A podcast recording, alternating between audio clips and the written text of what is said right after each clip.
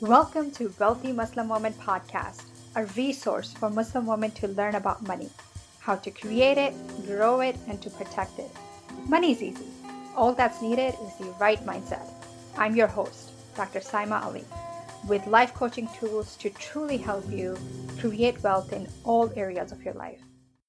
Welcome back to another episode of Wealthy Muslim Woman Podcast. So, this month we are developing self confidence or spending our time on learning about self confidence and confidence. And last week we spoke about the difference between confidence and self confidence, mainly that confidence comes from experience, from having completed a task multiple times, and knowing that you can trust yourself. For example, if you have the ability to walk, then you won't start doubting your ability to walk after a trip or a fall. Most likely, you'll get up and walk again. But self confidence, as we discussed, comes from comes before confidence. It is our ability to trust ourselves without having any experience and without having completed certain tasks multiple times before. For example, if you have never done public speaking before, the first time you get up and do it will require trusting yourself.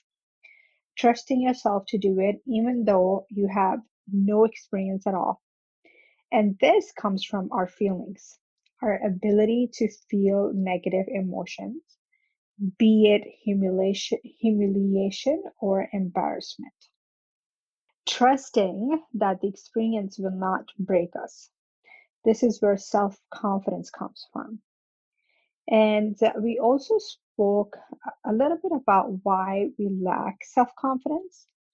And I believe that many times it's associated with the culture negativity towards celebrating our achievements and confusing, confusing feeling happy about achievements or feeling proud with feeling arrogant. Arrogant is when somebody thinks that they are better than others. And at a human level, nobody's better than the other person. Some people may have more skills in one area compared to somebody else, but that doesn't make them better than the other person as a human. So, a CEO of a big company is not better than somebody who's homeless at a human level. And this week, I want to talk about why we lack self confidence. And the answer is pretty simple. So the first reason is is that we don't trust ourselves. We have not learned to manage our minds and many times we feel like we are out of control with our feelings and with our actions. And this leads us to let ourselves down consistently. And we keep questioning our ability to trust ourselves, and we stay in this negative dilemma where we are not developing the trust with ourselves, where we are not making commitments with ourselves and trusting ourselves that we can accomplish it. Instead, we keep questioning our ability. We keep telling ourselves that we cannot complete a task, we cannot do this. And that is the major reason.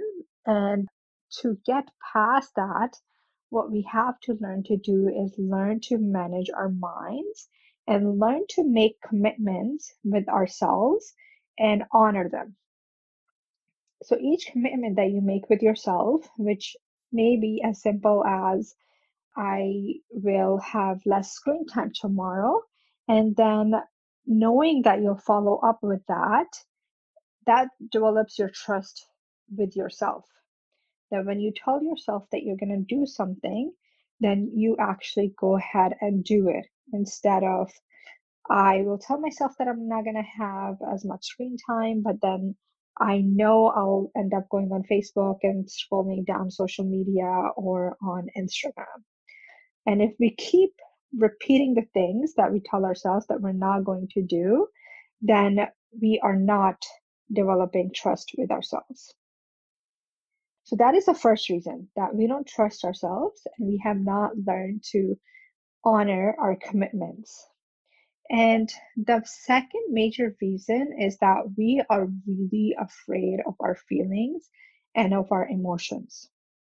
We think that we should not be feeling any negative emotion, that life should be just happy, and we try to escape any negative thought or any negative emotion that comes our way, either through escaping with food. So we'll try to distract ourselves with food or even distracting ourselves in healthy ways from a negative emotion can be harmful. So if you are feeling a negative emotion and you think you're going to go out on a walk and go exercise and that's going to take the negative emotion away, in that way, you are trying to escape your negative emotions rather than deal with them, rather than feel them. You know, see them where they are in your body, experience them, question yourself why you're experiencing them, and just be with them instead of running away and avoiding them. And most of the actions that we take to avoid our emotions actually end up costing us a lot more in our future selves and our future goals. So many times we'll try to escape either by watching something on Netflix, either being on social media and scrolling down. And this is our way of escaping. And that really keeps us behind and not doesn't help us learn and doesn't help us move forward. And the third reason is is that our opinion of ourselves is very low. And it's because we don't spend a lot of time thinking highly of ourselves. Our brain is just programmed to think the negative, to concentrate on what's wrong, on what's missing. So even when you set a goal, let's say you wanted to graduate from high school, you want to graduate from college, once you accomplish that, that happiness you experience is very temporary if you experience it at all.